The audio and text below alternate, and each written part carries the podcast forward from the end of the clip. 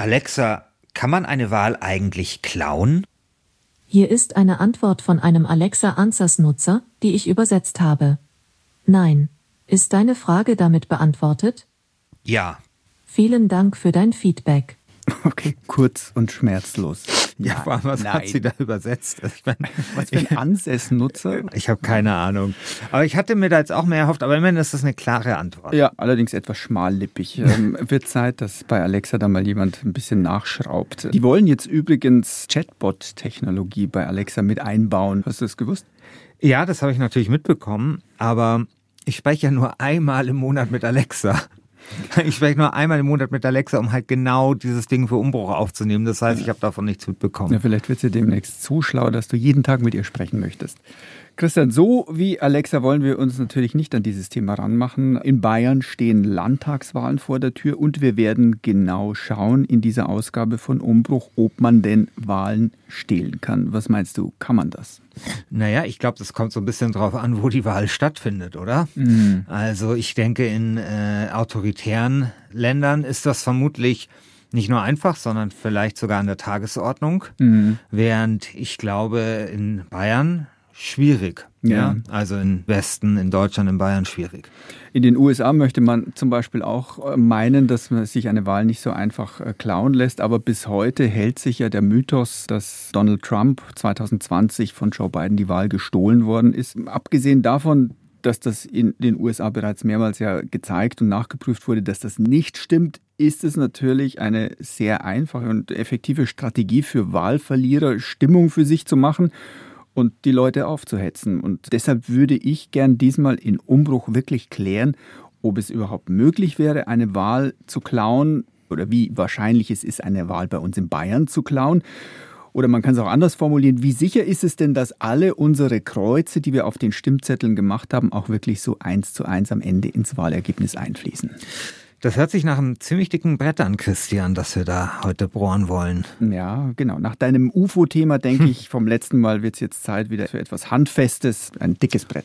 Also wer es lieber lustig hat, der kann jetzt eigentlich aussteigen, oder? Ja, so will ich es natürlich nicht sagen. Es wird sehr interessant. Ihr erfahrt mhm. ein paar Dinge, die ihr sicher noch nicht wusstet und wahrscheinlich du auch nicht, Christian. Mhm. Ich dachte vor der Recherche auch, äh, was soll denn bei so einer Wahl überhaupt schiefgehen? Ich habe äh, ein paar Kreuze, die ich da zusammenrechnen muss. Fertig, klare Sache. Aber ich muss gestehen, ich habe das Ganze völlig unterschätzt.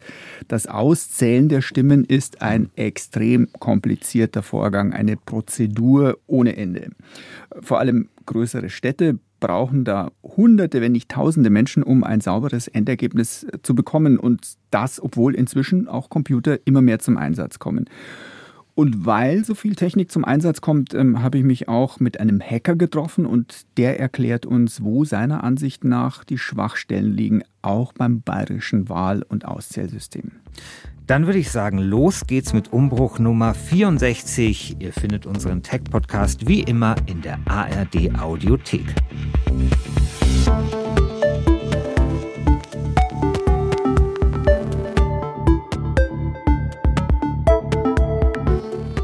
Christian, ich habe gerade ja schon angekündigt, das Auszählen ist kompliziert. Wie kompliziert genau, das werden wir gleich noch etwas genauer beleuchten. Ich habe auch gesagt, dass Computer beim Auszählen der Wahl inzwischen eine immer größere Rolle spielen. Aber da könnte man sich doch auch fragen, warum man nicht in allen Wahllokalen einfach vernetzte Rechner hinstellt und die Leute ihr Häkchen sozusagen nicht auf Papier machen, sondern in den PC eintippen oder noch besser, warum nicht gleich vielleicht sogar von zu Hause online. Warum arbeiten wir also immer noch mit Papier und Bleistift? Was denkst du? Also ich glaube, das liegt an diesem sogenannten Paper Trail, also an der Papierspur, weil vielleicht dieses ganze Wählen mit Papier und Bleistift langsam geht, beschwerlicher ist, aber es hat halt den großen Vorteil, man hat halt immer diese Papierspur, man kann es nachvollziehen, man kann es nachprüfen, nachzählen, während so ein Computer ist halt eine Blackbox. Sehr gut, schon mal nicht schlecht. Mhm. Ähm, Politikwissenschaftler, ne? Herr Schäfer, Herr Schäfer. Hut ab. Man hat das auch schon einmal ausprobiert, diese Wahl komplett über Computer laufen zu lassen. In Deutschland wurden Wahlcomputer 1999 und ein paar Jahre danach auch noch eingesetzt bei den Bundestagswahlen 2020 und dann 2005 bereits im größeren Stil. Da haben über zwei Millionen Wähler und Wählerinnen damals ihr Kreuz mit Hilfe des Wahlcomputers schon gemacht. Unter anderem der Chaos Computer Club machten dann aber dagegen Stimmung gegen diese mhm. Wahlcomputer und sie haben vor allem auch gezeigt, wie leicht es ist, so ein Ding zu manipulieren. Mhm. Und so hatte die Kampagne der Gegner gegen diese Wahlcomputer Erfolg. Das Bundesverfassungsgericht erklärte am 3. März 2009 Wahlcomputer für verfassungswidrig. Begründung alle Wahlberechtigten müssten ohne besondere Kenntnisse nachvollziehen können, wie ihre Stimme erfasst, gespeichert und ausgezählt wird. Also da sind wir schon ein bisschen wieder bei deiner Paper Track. Und äh, bei Wahlcomputern ist das halt einfach nicht möglich, weil da die Stimmen im Inneren des Geräts verarbeitet werden mhm. und keine sichtbare Spur hinterlassen. Man kann deshalb auch nicht wirklich beweisen, ob was manipuliert worden ist. Also genau das, was du auch gesagt hast. Es gibt dazu auch ein gutes Statement von Jörn Müller-Quadde, Professor für Kryptographie und Sicherheit am Karlsruher Institut für Technologie. Den haben unsere Kolleginnen und Kollegen vom SWR dazu interviewt und der sagt, weil die Leute unter Umständen nicht verstehen, wie das Prinzip funktioniert. Und dann haben sie kein Vertrauen. Und wenn man kein Vertrauen in das Wahlergebnis hat, wenn man auf einmal Fake News verbreiten könnte, oh, diese Maschinen haben was Schlimmes gemacht, und Leute, die das nicht verstehen, dass das gar nicht passiert ist, das glauben, dann untergräbt das auch die Demokratie und wäre ganz furchtbar. Und genau damit sind wir schon wieder bei den US-Wahlen und der Behauptung, dass Trump die Wahl geklaut wurde. In den USA wurden nämlich 2020 bei der Präsidentschaftswahl Wahlcomputer eingesetzt und da versucht Trump mit seinen Leuten eben immer noch nachzutreten. Und ob dann tatsächlich am Ende was passiert ist, selbst wenn nichts passiert ist, mhm. es ist einfach so, das Vertrauen ist dahin. Die Menschen werden sich nachträglich auch nicht mehr davon überzeugen lassen, dass die Wahl vielleicht doch schon sauber gelaufen ist und dass mit diesen Maschinen alles in Ordnung war der Schaden ist halt da. Viele Leute glaubten und glauben, dass es nicht mit rechten Dingen zuging, auch weil sie den Wahlcomputer eben in den nicht reinschauen können. Ja, deswegen gibt es also keine Wahlcomputer in Deutschland, aber trotzdem kommt ja Technik zum Einsatz. Du hast ja am Anfang von diesem Podcast gesagt, dass Computer zumindest beim Auszählen eingesetzt werden. Genau. Ich war in München beim Kreisverwaltungsreferat. Dort habe ich Corbinian Kemeter getroffen. Er ist im Wahlamt der Landeshauptstadt München tätig und kümmert sich da um den Münchner Wahlkoffer. Es ist ein handelsüblicher Hartschalenkoffer, würde ich sagen. Größe sind ungefähr 40 mal 40 mal 60 Zentimeter oder so. Und dann kann man den Deckel auch abnehmen. Und in dem Wahlkoffer an sich sind einmal ein Laptop und ein Drucker verbaut ist auch alles schon vorkonfiguriert, alles verkabelt. Ich muss im Prinzip nur einmal ein Stromkabel anstecken. An der Außenseite vom Koffer haben wir eine zentrale Stromversorgung. Da stecke ich mein Stromkabel an. Das Stromkabel ist dann wie anderes Zubehör alles in einer Klappe unter dem Laptop verbaut. Noch Ersatzdruckerpatronen, eine Maus und eine Tastatur drin, die der Wahlverstand vor Ort dann entnehmen kann und sich seinen Arbeitsplatz so einrichten kann, wie er ihn braucht. Also dieser Wahlkoffer wird in jedem Wahllokal der Stadt München und an jedem Tisch zur Auszählung der Briefwahlen eingesetzt. Das heißt, es gibt insgesamt über 1000 solcher Koffer. Und was macht man damit genau? Vielleicht erstmal, was man nicht damit macht, eben nochmal zur Wiederholung. Also es wird damit nicht die Wählerstimme direkt eingetippt, sondern es mhm. wird damit ausgezählt. Da mhm. werden erstmal am Anfang alle relevanten Informationen aus den Wahllokalen eingegeben. Also der Koffer wird schon bevor die Wahl losgeht, so vor 8 Uhr, sagen wir mal Viertel vor 8 aufgeklappt. Man muss dann dafür ein Siegel brechen. Die Koffer werden nämlich vorab im Kreisverwaltungsreferat, also zentral, alle getestet und abgedatet. Dann darf da keiner mehr dran.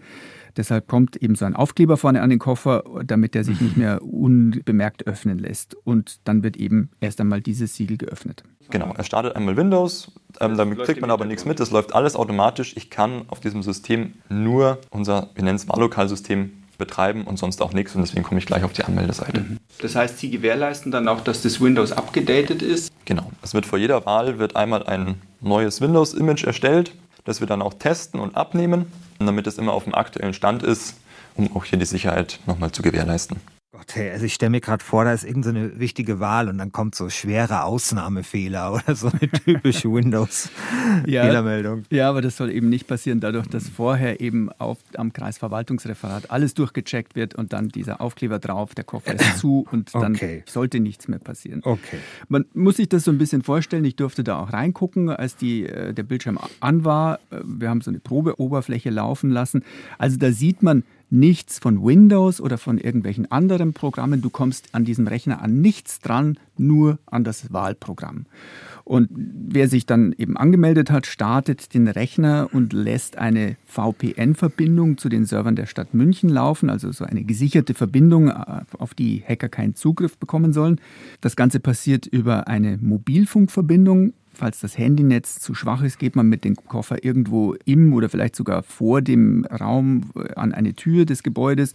Der Computer muss sich nämlich nur kurz am Anfang mit der Zentrale verbinden und danach arbeitet er offline weiter. Am Anfang wird dann auch gleich noch geprüft, ob der Drucker im Koffer funktioniert. Das machen wir auf jeden Fall immer, dass wir als erstes eine Testseite drucken, um einfach sicherzustellen, dass der Drucker funktioniert. Es wird dann am Anfang, wenn der Drucker läuft, eingetragen, wer von den Wahlhelfern und den Wahlvorständen gekommen ist. Mhm. Dann wird die Uhrzeit eingegeben, wann genau das Lokal geöffnet worden ist. Also es sollte natürlich um 8 Uhr sein, aber vielleicht geht es mhm. eine Minute hin oder her. Das wird dann alles exakt festgehalten. Und dann wird nach jeder Person, die ihren Wahlschein abgegeben hat, ähm, jedem Wähler, jeder Wählerin eine kleine Vollzugsmeldung ans Wahlamt über diesen Koffer nach München geschickt. Also wir sind in München, aber sozusagen zur Zentrale ins Kreisverwaltungsreferat. Das heißt, die Wahlbeteiligung wird in der Stadt zu jeder Zeit festgehalten und auch dann im zweiten Schritt an die Presse weitergegeben. Und damit können wir dann zum Beispiel bei BR24 äh, melden, am Mittag gab mhm. es in München, sagen wir, 40 Prozent mhm. Wahlbeteiligung. Früher haben die Wahlhelfer das noch mit Handzählern gemacht, also dann telefonisch weitergegeben und das war oft nicht so ganz genau. Vor zehn Jahren zum Beispiel ist es passiert, dass München um 17.30 Uhr, also eine halbe Stunde vor Schließung der Wahllokale, eine höhere Wahlbeteiligung gemeldet hat, als dann wirklich am Ende zusammenkam. Sowas ist natürlich peinlich und das soll jetzt auch mit dem Wahlkoffer verhindert werden. Okay, aber Richtig spannend wird es ja dann um 18 Uhr, also wenn die Wahllokale schließen. Was passiert dann? Ja. Also, die Wahlurnen werden ausgeleert, dann werden die Kuverts geöffnet und geschaut, ob überall Erst- und Zweitstimme drin ist. Wir reden jetzt ja nur über die Landtagswahl. Es werden am 8. Oktober ja auch noch Bezirkswahlen abgehalten. Das lassen wir jetzt mal aber außen vor. Es ist auch so schon kompliziert genug. Also Zettel, Erststimmen und Zweitstimmen werden dann gezählt und geschaut, ob die Zahl mit der Anzahl der zuvor schon festgestellten Personen übereinstimmt. Also hat jede Person dann auch einen Zettel abgegeben, die ins Wahllokal gekommen ist. Dann wird geschaut, ob alle Stimmzettel gültig sind. Mhm. Also zum Beispiel, ob die Haken eindeutig gesetzt sind, äh, ob nicht einer irgendwo dazwischen sein Kreuz gemacht hat. All das, jeder dieser Zwischenschritte wird in den Wahlkoffer eingegeben. Dann werden die Erststimmen mit den Direktkandidaten ausgezählt. Das heißt, man nimmt alle kleinen Zettel aus den Urnen und macht für jede Partei einen Haufen. Diese Stimmen zählen ja anders wie zum Beispiel bei der Bundestagswahl auch für die Sitzverteilung im Parlament. Nochmal zählen dann, wenn man diese Anzahl der Erststimmen pro Partei rausgefunden hat. Ergebnisse werden dann eingetippt, wenn alles zusammenpasst. Dann die Zweitstimme. Auch diese Zettel werden dann erstmal nach den Parteien sortiert und die zählen ja vor allem auch zur Sitzverteilung nachzählen, eintippen und dann werden die Ergebnisse für die Sitzverteilung insgesamt aus dem Wahllokal schon mal nach draußen ans Wahlamt gegeben. Und zur Sicherheit wird dieses Ergebnis vom Wahlkoffer dann auch gleich nochmal ausgedruckt, damit man es eben auch in Papierform in der Hand hat. Und diese erste schnelle Meldung, die ist wichtig, damit möglichst schnell ein Überblick entsteht, welche Partei wie viel Prozent bzw. wie viele Sitze im Landtag ergattert hat, oder? Genau. Und jetzt wird es aber ein bisschen unübersichtlich. Jetzt geht es nämlich um die einzelnen Kandidatinnen und Kandidaten auf der Liste. Das sind die Leute, die nicht gesetzt sind und über die Erststimme reinkommen. 89 der 180 Sitze im Landtag werden über die Listen vergeben. 15 Parteien treten an. In Oberbayern zum Beispiel sind auch alle 15 vertreten und jede Partei hat dann halt eine lange Liste von Kandidatinnen und Kandidaten. Und das heißt, jetzt muss dann bei den Wahlhelfern und Wahlvorständen geschaut werden, welche der mehreren hundert Personen wie viele Stimmen bekommt. Aber da hilft ja der Wahlkoffer auch nicht. Ne? Also ich muss ja alles händisch auszählen, aufnotieren, bevor es eingegeben werden kann, logischerweise. Was bringt denn jetzt dieser Wahlkoffer? Also so ganz habe ich es noch nicht verstanden. Mhm, gute Frage. Und äh, jetzt lassen wir uns das nochmal von Corbini und Kemeter genauer erklären. Die Auszählung an sich vor Ort dauert genauso lang. Ich muss die Daten händisch ermitteln. Ob ich sie jetzt auf Papier in die Niederschrift reinschreibe oder ob ich sie in den Wahlkoffer eintippe, dauert exakt gleich lang. Wo der Vorteil liegt, ist, ich müsste normalerweise im ersten Schritt am Wahltag die Schnellmeldung nehmen, zum Telefonhörer greifen, so ist es in allen anderen Kommunen in Bayern, muss mich mit 506 anderen Wahlräumen in eine Warteschleife hängen, muss das Personal dafür vorgehalten werden, um diese Meldungen dann entgegenzunehmen und die Daten zu übermitteln und bei uns ins System einzugeben. Das dauert natürlich ein bisschen, weil ich anrufen muss, muss das alles vorlesen, es wird wieder zurück vorgelesen, damit möglichst wenig Fehler passieren. Vielleicht vertippt sich jemand, das heißt, es besteht die Gefahr, dass man hier einen Fehler in der Übermittlung hat, den man dann wieder finden muss. Soweit klar jetzt, Christian? Ja. Okay. Also, es geht die Übermittlung einfach schneller und sicherer mhm. und es geht eigentlich nur um die Übermittlung, nicht um das genau. Erfassen, da hilft der Wahlkoffer nicht. Und was noch dazu kommt, äh, früher, bevor es den Wahlkoffer gab, mussten am nächsten Tag alle Stimmen erfasst werden. Das heißt, die Ergebnisse, die am Abend aus den Wahllokalen telefonisch gemeldet wurden, mussten dann alle nochmal in eine extra Liste eingetragen werden. Und zwar auch jede einzelne Stimme für alle Listenkandidatinnen mhm. und Kandidaten. Eine Sisyphus-Arbeit. Mhm. Da waren tausend Angestellte des Kreisverwaltungsreferats mindestens einen Tag lang damit beschäftigt. Die Behörden oder die Behörde blieb dann deshalb nach den Wahlen auch regelmäßig geschlossen, was dann auch wieder zu Ärger geführt hat. Das Abschreiben recht viel anderes ist es nicht, also als nur noch mal ein Abschreiben, äh, was da früher stattgefunden hat. Das ist jetzt eben nicht mehr nötig, weil der Koffer ja schon alles elektronisch geschickt hat. Mhm. Jetzt muss man am nächsten Tag nur noch diese Ausdrucke, diese Zettel, von denen wir vorher geredet haben, die der Drucker ausspuckt, mitnehmen ins Kreisverwaltungsreferat und vergleichen, ist das das gleiche wie das, was aus den sozusagen Systemen angekommen ist. Verstehe. Also dieser Wahlkoffer der hilft der Stadt München, weil vor allem das Auszählen und vor allem das Nachzählen dadurch einfacher und schneller geht. Mhm. Und wollen das jetzt nicht andere, also deswegen, äh, weil das ist ja der Wahlkoffer der Stadt München. Also ich dachte sozusagen, das ist irgendwie so, so ein Standard auf Bundes- oder zumindest Landesebene, aber es ist ja tatsächlich eine Idee der Stadt München. Genau, die haben das auch selber entworfen und konzipiert und ist natürlich logisch, dass es in München, der größten bayerischen Stadt, als erstes entwickelt worden ist, weil eben dort die Abläufe und der Aufwand beim Auszählen um vieles, vieles größer ist wie in vielen anderen Städten. Aber es gibt immer mehr Städte in Bayern, die da bei München offenbar anklopfen und nachfragen, mhm. sich das zeigen lassen und äh, diesen Wahlkoffer vielleicht auch schon bald einsetzen wollen. Für kleinere Gemeinden mit, sagen wir mal, einem, zwei, drei Wahllokalen, da rentiert sich das wahrscheinlich nicht. Genau, da kann man es wahrscheinlich einfach selbst einfach schnell auszählen und fertig.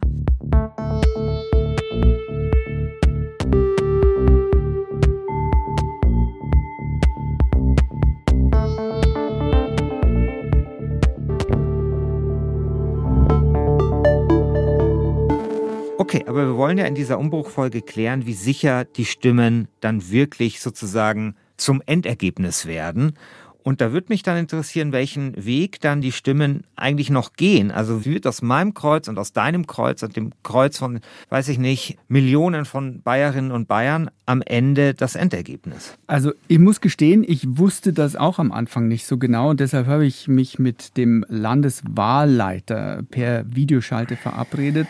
Der heißt Thomas Gössel und bevor wir jetzt über den weiteren Weg der Stimmen gesprochen haben, wollte er gleich nochmal am Anfang auf den Wahlschein und und die Briefwahl eingehen, weil es da auch immer wieder viel Kritik gibt. Die AfD ist da immer wieder drauf rumgeritten und in den USA eben hatte auch Trump nicht nur wegen Computern, wegen Wahlcomputern, sondern auch wegen Unregelmäßigkeiten angeblichen Unregelmäßigkeiten bei der Briefwahl argumentiert, dass ihm die Wahl geklaut worden mhm. sei. Im Vergleich zu den USA werden die Briefe hierzulande aber nicht irgendwann und irgendwo und teilweise erst Tage nach der Wahl ausgezählt, sondern noch am gleichen Abend und zwar öffentlich, wie Thomas Gössel betont.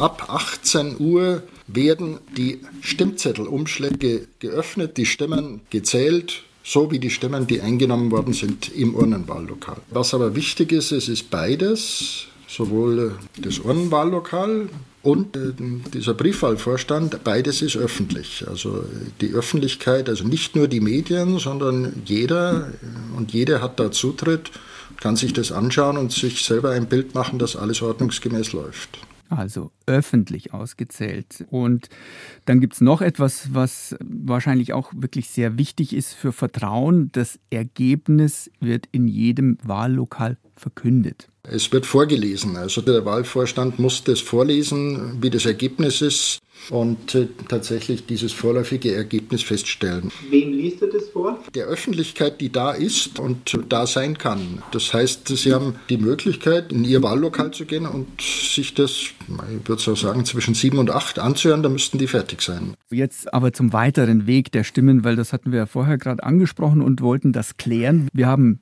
die Wahllokale, die ihre Ergebnisse entweder wie in München per Wahlkoffer oder ansonsten über Telefon weitergeben an die nächste Instanz. Dann geht es zur Gemeinde. Die Gemeinde sammelt für ihr Gebiet und gibt dann das äh, gesammelte Ergebnis weiter an den Stimmkreisleiter. 91 Stimmkreise und damit 91 Stimmkreisleiter in Bayern. Die geben das direkt weiter an den Landeswahlleiter. Also an Thomas Gössel und sein Team. Und die errechnen dann daraus eben das Ergebnis.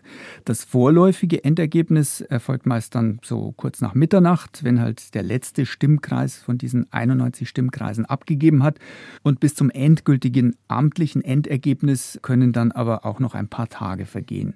Und was dem Landeswahlleiter auch sehr wichtig war, die Stimmzettel werden danach nicht einfach weggeschmissen, sondern in Kartons verpackt und aufgehoben und zwar bis der Landtag eine Wahlprüfung durchgeführt hat. Also der Landtag schaut nochmal auf die Wahl dann danach und bis auch alle gerichtlichen Verfahren abgeschlossen sind, weil irgendjemand meistens gegen die Wahl geklagt hat in der Vergangenheit und wahrscheinlich auch in absehbarer Zeit immer wieder klagt geschlagen wird, weil es immer wieder Leute gibt, die einfach glauben, irgendwas ist doch nicht richtig gelaufen. Und im Prinzip bleibt dann am Ende dieser Papierstapel, dieses Papier-Backup bis zur nächsten Wahl liegen, bevor es dann in den Müll wandert. Mhm. So lange dauert es halt, bis es dieses ganze Prozedere abgeschlossen ist. Zusammenfassend gibt es laut Thomas Gössel mehrere Gründe, warum eine Landtagswahl also bei uns nicht geklaut werden kann. Weil wir erstens nach dem Prinzip Öffentlichkeit verfahren. Sie können jederzeit und jedem Stadium der Wahl zuschauen und sich selbst ein Bild machen. Zweitens, wir wählen nach wie vor auf Papier. Man kann jederzeit nachzählen, wenn es irgendwelche Zweifel gibt. Und drittens, wir sind immer nach Vier-Augen-Prinzip, Sechs-Augen-Prinzip tätig. Es ist nie einer alleine tätig bei irgendwelchen Auszählungen in dem ganzen Prozess.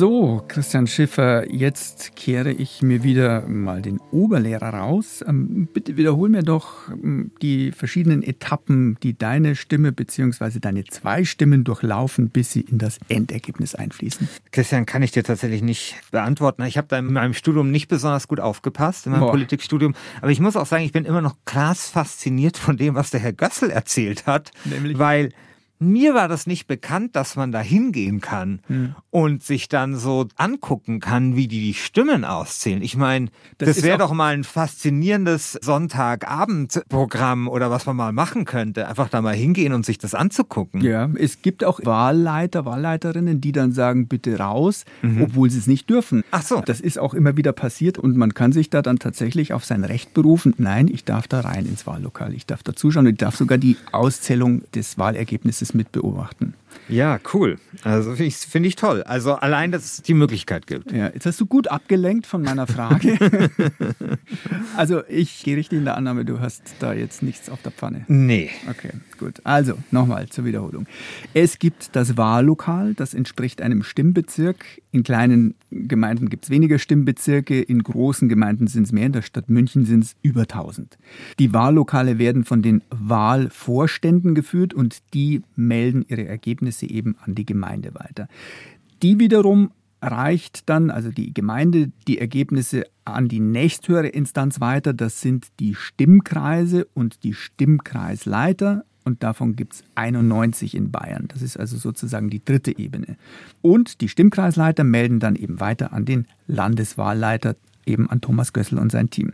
Zusätzlich kompliziert wird es aber dadurch, dass äh, große Städte mehrere Stimmkreise haben. In Nürnberg gibt es zum Beispiel vier Stimmkreise, in München sogar neun und deshalb verschwimmen da die Instanzen zwischen Stimmkreis und Gemeinde etwas und das lassen wir aber jetzt auch der Einfachheit halber weg. Im Prinzip aber vier Ebenen, Stimmbezirk mit dem Wahllokal, Gemeinde, Stimmkreis, Landeswahlleiter.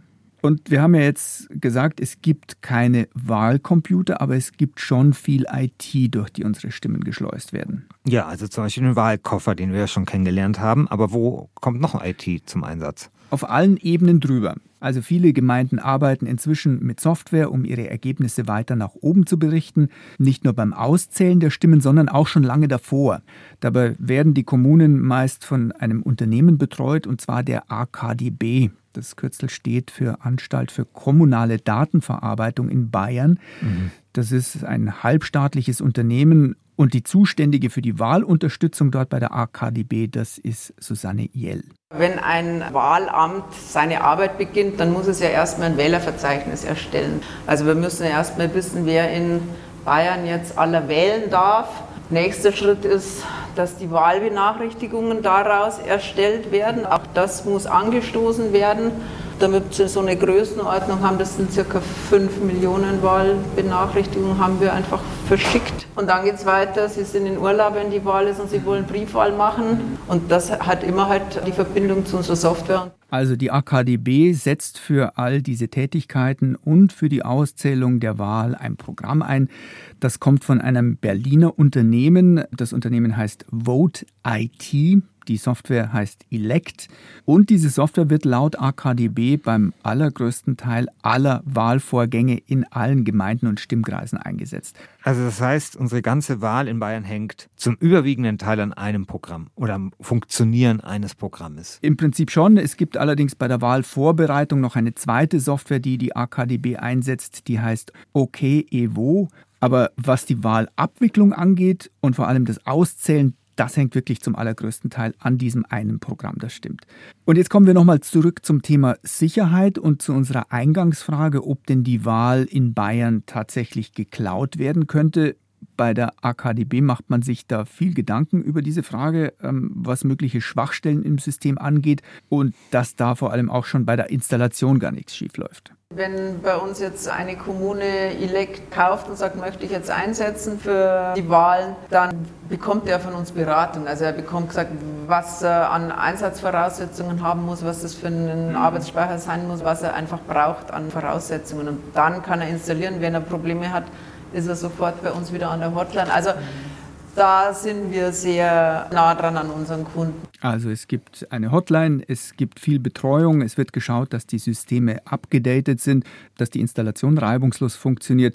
Da bekommen die Kommunen viel Support und was der AKDB, aber auch der Stadt München mit ihrem Wahlkoffer und dem Landeswahlleiter Thomas Gössel allen sehr wichtig ist, die Daten werden in keiner fremden Cloud gespeichert. Also nicht zum Beispiel bei Amazon oder bei Microsoft, sondern alle betreiben ihre eigenen Rechenzentren. Also es hört sich zumindest erstmal ziemlich sicher an. Aber muss man denn auch glauben, dass es sicher ist? Ich wollte mich da jetzt nicht gleich mit den Beteuerungen so zufrieden geben, kannst du dir vorstellen. Und deshalb ähm, habe ich vorhin ja schon angekündigt, äh, habe ich mich mit einem Hacker getroffen. Der Mann nennt sich Snoopy und der ist jetzt kein klassischer böser Hacker natürlich, sondern jemand, der seine Dienste anbietet, um bei Unternehmen und Behörden äh, zu schauen, was da schiefgehen könnte, wo da eventuelle Schlupflöcher sind. Und er hat da bei den Wahlen schon auch ein paar Schwachstellen gesehen. Zum Beispiel hatte uns der Landeswahlleiter im Interview erklärt, dass bei der Kommunikation mit äh, und in den unteren Ebenen noch immer Fax als Backup-System eingesetzt wird, falls bei den Wahlen das Telefon bzw. die Internetverbindung ausfallen sollte.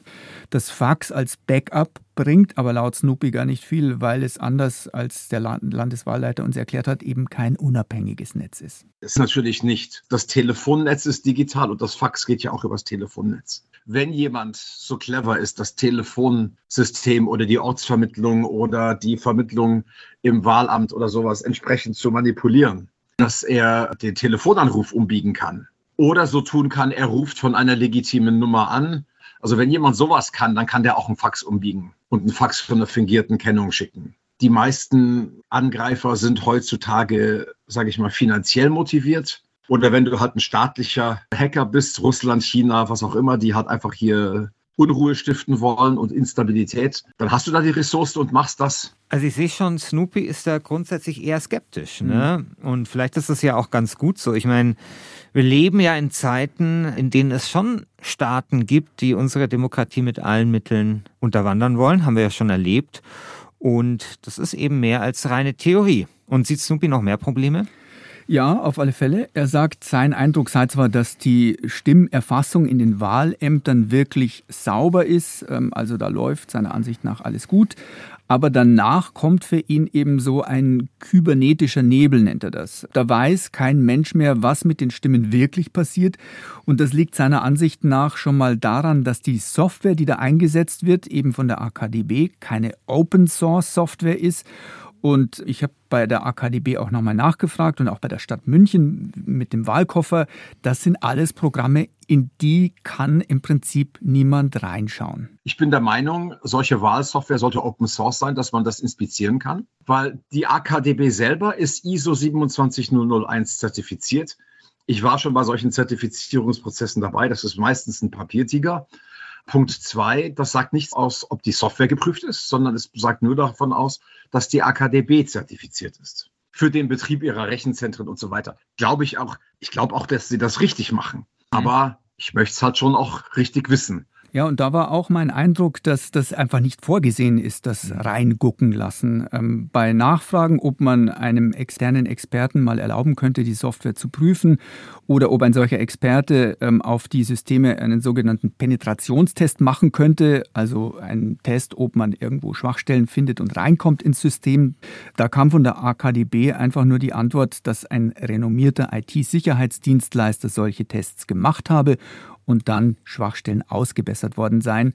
Aber es wurde eben nicht gesagt, welcher IT-Dienstleister das war, der diese Tests gemacht hat und die Testunterlagen einsehen dürften wir auch nicht. Und das darf halt nur der Lenkungskreis Wahlen des Innenministeriums, wie es heißt.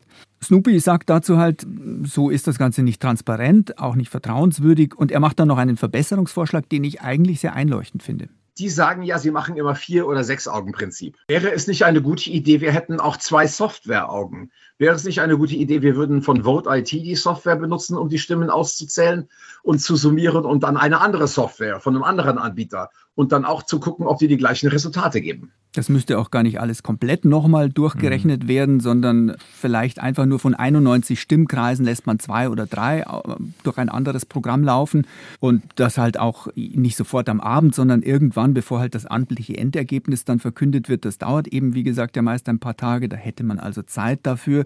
Hört sich für mich nach einem interessanten Vorschlag an, zumindest ähm, weil ja auch Select das einzige Auszählprogramm ist, das eingesetzt wird, hatten wir vorhin schon darauf hingewiesen. Und äh, übrigens nicht nur in Bayern, sondern diese Software breitet sich bei den Wahlen in ganz Deutschland aus.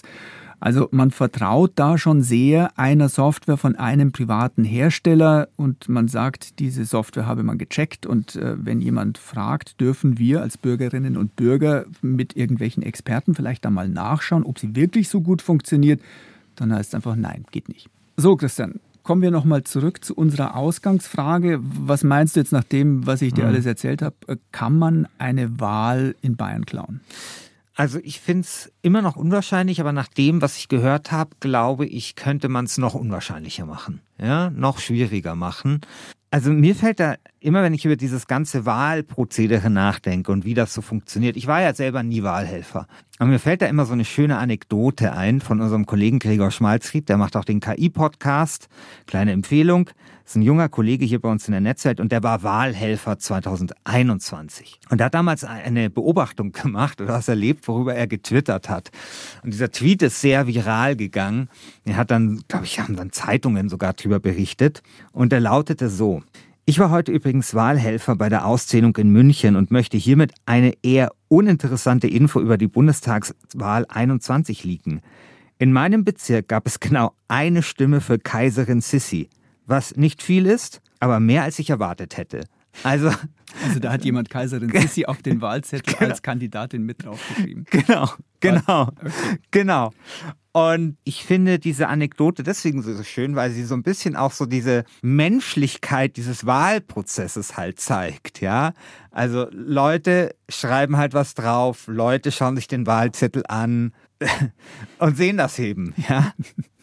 Und das ist halt sehr schön. Und ich glaube, so, diese Menschlichkeit muss sich das halt bewahren. Und wenn wir halt schon Software einsetzen, ja, um, das finde ich ja völlig legitim, dann halt bestimmte Prozesse einfach zu vereinfachen. Es muss ja nicht sein, dass da tausend Beamte vom Kreisverwaltungsreferat irgendwie Stimmzettel dann nochmal übertragen müssen oder die Wahlergebnisse übertragen müssen. Das finde ich schon legitim, die haben Besseres zu tun, aber ich finde, wir sollten dann schon auch wirklich gucken, dass das Ganze sicher ist. Mhm. Und da muss ich ehrlich sagen, da sollte man dann nicht an der falschen Stelle sparen, sondern das sollte uns die Demokratie schon wert sein, dass wir dann halt sagen, okay, wir machen das halt dann nochmal extra sicher. Mhm. Mein Eindruck ist auch, dass die Auszählung in den Wahlbüros ähm, sehr transparent ist. Äh, da sieht so aus, als könnte nicht wirklich viel gemogelt mhm. werden. Ähm, auch in München nicht, wo alles in den Wahlkoffer eingegeben wird. Aber die Ergebnisse werden ja dann gleich nochmal ausgedruckt und da schauen mehrere Leute drauf auf diesen Ausdruck, ob der stimmt. Und danach wird eben dieser Zettel, dieser Ausdruck auf der nächsten Ebene nochmal ähm, übertragen und eingetragen und verglichen mit dem, was der Wahlkoffer übermittelt hat. Aber eben bei den nachfolgenden Etappen habe ich mhm. auch so ein wenig den Eindruck gewonnen, dass man da nicht offen genug ist. Und mhm. ähm, auch wenn die Leute, mit denen ich geredet habe, den Eindruck erwecken, als würden sie alles schon sauber und sicher äh, managen und alles mhm. äh, gut ablaufen, man kann es halt nicht nachprüfen. Ja. Und ähm, ja, wir haben am Anfang über das Verfassungsgerichtsurteil gesprochen von 2009. Da hieß es halt, Wahlcomputer sind hierzulande deshalb nicht zugelassen, weil die Wahlberechtigten damit nicht mehr ohne besondere Kenntnisse nachvollziehen können, was mit ihren Stimmen passiert. Und ob dieses Urteil jetzt wirklich nach dem, was wir da gesehen haben, sauber umgesetzt ist, da bin ich mir nicht so ganz sicher.